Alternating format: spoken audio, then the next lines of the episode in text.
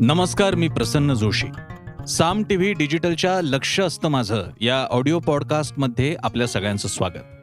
लक्ष असतं माझं हा आपला एक प्रयत्न आहे मंच आहे ज्याद्वारे नेहमीच्या घटना घडामोडी बातम्या यांचं काही एक वेगळं विश्लेषण किंवा त्यावरचं मतप्रदर्शन केलं जातं. आजचा विषय सुद्धा एक असा विषय आहे की जो इतका नेहमीचा झालेला आहे की त्यावर बोलायचं काय किंवा मुळात बोलावं का असा प्रश्नच पडावा. इतकं बधीरपण आपल्याला या सगळ्या आपल्यावर आदळणाऱ्या कंटेंटमुळे बातम्यांमुळे मनोरंजनामुळे आलेलं आहे की एखाद्या बातमीचं गांभीर्य सुद्धा आता तेच तेच असल्यामुळे ते गांभीर्य राहिलं नाहीये. बातमी आहे बीडमधल्या नामदेव जाधव या शेतकऱ्याच्या आत्महत्येची. आता शेतकऱ्याची आत्महत्या ही पहिली नाही दुर्दैवाने ही पहिलीच ठरेल असंही नाही. मी या पॉडकास्टच्या दृष्टीने थोडंसं वाचत होतो तेव्हा मला कळलं की गेल्या तीन महिन्यामध्येच काही आत्महत्या झालेल्या आहेत. एक रिपोर्ट आहे ज्याची बातमी दैनिक सकाळमध्ये आली होती. त्यानुसार दोन हजार एकवीसमध्ये एकट्या मराठवाड्या विभागामध्ये मराठवाड्याच्या या विभागामध्ये सातशे पेक्षा जास्त आत्महत्या झाल्यात. एक आत्महत्याही वाईट सातशे तर प्रचंड वाईट. या आत्महत्या करणाऱ्या शेतकऱ्याच्या आत्महत्येचं कारण हे होतं की त्याचा ऊस कारखान्याने नेला नाही. इतर वेळी शेतकऱ्याची आत्महत्या आणि त्याची बातमी ही इतकी साधी सोपी असते की ती आता ती गंभीरही वाटत नाही. पण या बातमीनं मनाचा ठाव घेतला कारण कदाचित ही ऑडिओ व्हिज्युअल माध्यमाची ताकद म्हणा पण त्या आत्महत्या केलेल्या शेतकऱ्यांना आत्महत्येपूर्वी जो आपल्या मेवण्याला फोन लावला होता त्याची ऑडिओ क्लिप व्हायरल झाली. आणि त्याच्यामध्ये त्या शेतकऱ्याच्या बोलण्यातला त्रास उद्वेग निराशा राग ज्या प्रकारे प्रतीत होतो त्याच्याने तुमच्या अंगावर काटा येतो. थोडा जरी संवेदना तुमच्या मनामध्ये जागी असेल जिवंत असेल तर तुम्ही दुर्लक्ष करू शकत नाही.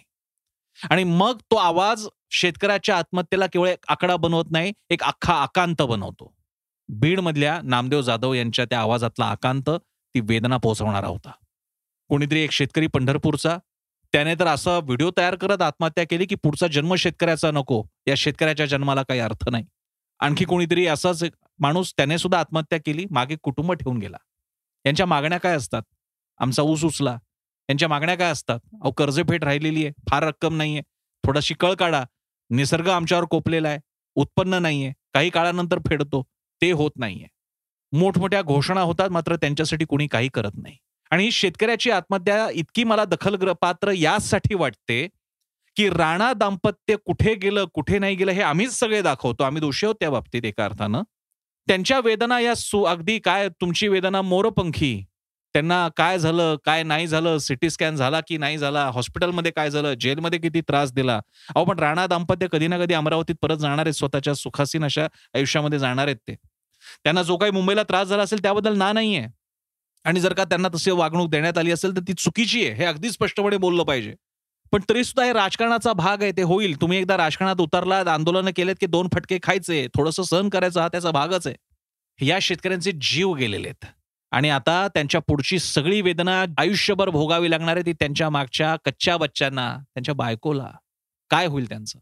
आणि म्हणून नामदेव जाधव आणि अशा अनेक शेतकऱ्यांची फक्त नावं आणि क्रमांक आता राहू नयेत. शेतकरी आत्महत्या पाचशे सातशे अडीचशे दोनशे हे राहू नयेत यासाठी आपण लक्ष तुमचं वेधलं जावं. कारण झालंय असं की आताचा काळ असा झालाय. मी जसं सुरुवातीला म्हणालो आता काही वाटतच नाही. आपण एकमेकांशी आता अगदी खरं बोलूयात. आपल्याला काहीही वाटत नाही. शेतकऱ्यांच्या आत्महत्याची बातमी आली की अरे रे चकचक करायचं आणि पुढे निघून जायचं. आणि कुठल्या बातम्या वाचायच्या? अरे राजकारणाचा काय रंगतय? काय रंगतय? राजकारणाचा फड कसा रंगतोय? आणि राजकीय विश्लेषकांचं काय म्हणणं आहे? भोंगे काय वाजवले जात आहेत हनुमान चालीसा मी तर अनेकदा गेल्या काही व्हिडिओजमध्ये मी अनेकदा याबद्दल बोललेलो आहे. आता या शेतकऱ्यांसाठी कुणी कसला भोंगा वाजवणार आहे का? कुणीतरी ठणाणा करणार आहे का? त्याच्यामुळे कोणाची तरी झोप मोडणार आहे का? आपल्याला झोपा लागणार आहेत का? आपल्याला झोपा लागत असतील तर भोंगे लावले काय? फरक काय पडतोय? आज नामदेव जाधव यांच्या घरातल्या व्यक्तीला मात्र पुढचे काही दिवस महिनोन महिने झोप येणार नाहीये. अकराळ विकराळ अशा गरिबीचा राक्षसाचा चेहरा त्यांना दिसत बसणार आहे आणि नामदेव जाधवांचा चेहरा दिसत राहणार आहे. आपण काय करतोय?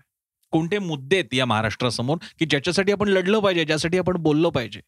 याची प्राथमिकताच आपण विसरून गेलेलो आहे. आणि त्यामुळे झालंय असं की या माणसांसमोर कोणी उरलं नाहीये. शेतकरी हा फक्त अन्नदाता आहे हा केवळ एकच समज करून दिला गेलेला आहे. शेतकरी नावाचा एक मोठा ग्रामस्थ हा शहरात येत नाही शहरावरचा लोड वाढवत नाही गर्दी करत नाही इकडच्या बकाल आयुष्याला आणखी बकाल बनवत नाही उलट तो आहे तिथे राहतोय आणि शेती करून आपलं पोट भरतो ही केवढी मोठी गोष्ट आहे. एखादा सेस लावला पाहिजे शहरांवरती शेतकऱ्यांना मदत करण्यासाठी. कार्बन क्रेडिट सारखा जसा प्रकार असतो तसा शेतीमध्ये पूर्ण गुंतलेला ग्रामीण वर्ग ग्रामीण सगळा सगळा समाज हे शहरात येत नाहीयेत आणि शहराचं आयुष्य बकाल करत नाहीयेत.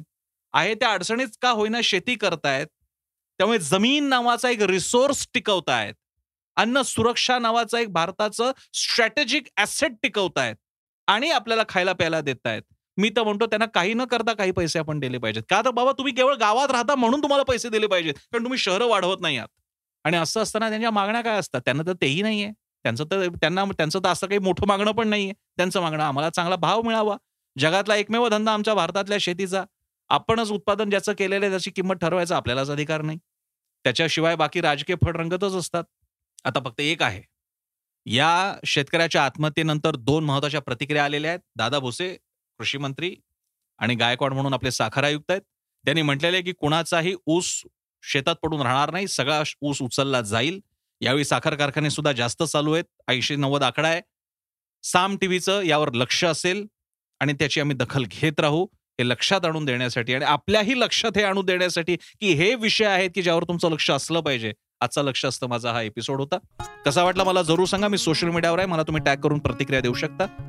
युट्यूबवर आमचा चॅनल आहे सबस्क्राईब करा ॲप आहे ते डाउनलोड करा. वेबसाईट आहे आमची साम टीव्ही डॉट कॉम आणि सगळ्यात महत्वाचं म्हणजे दररोज न चुकता पहा साम टीव्ही. कारण साम टीव्ही म्हणजे सामर्थ्य महाराष्ट्राचे.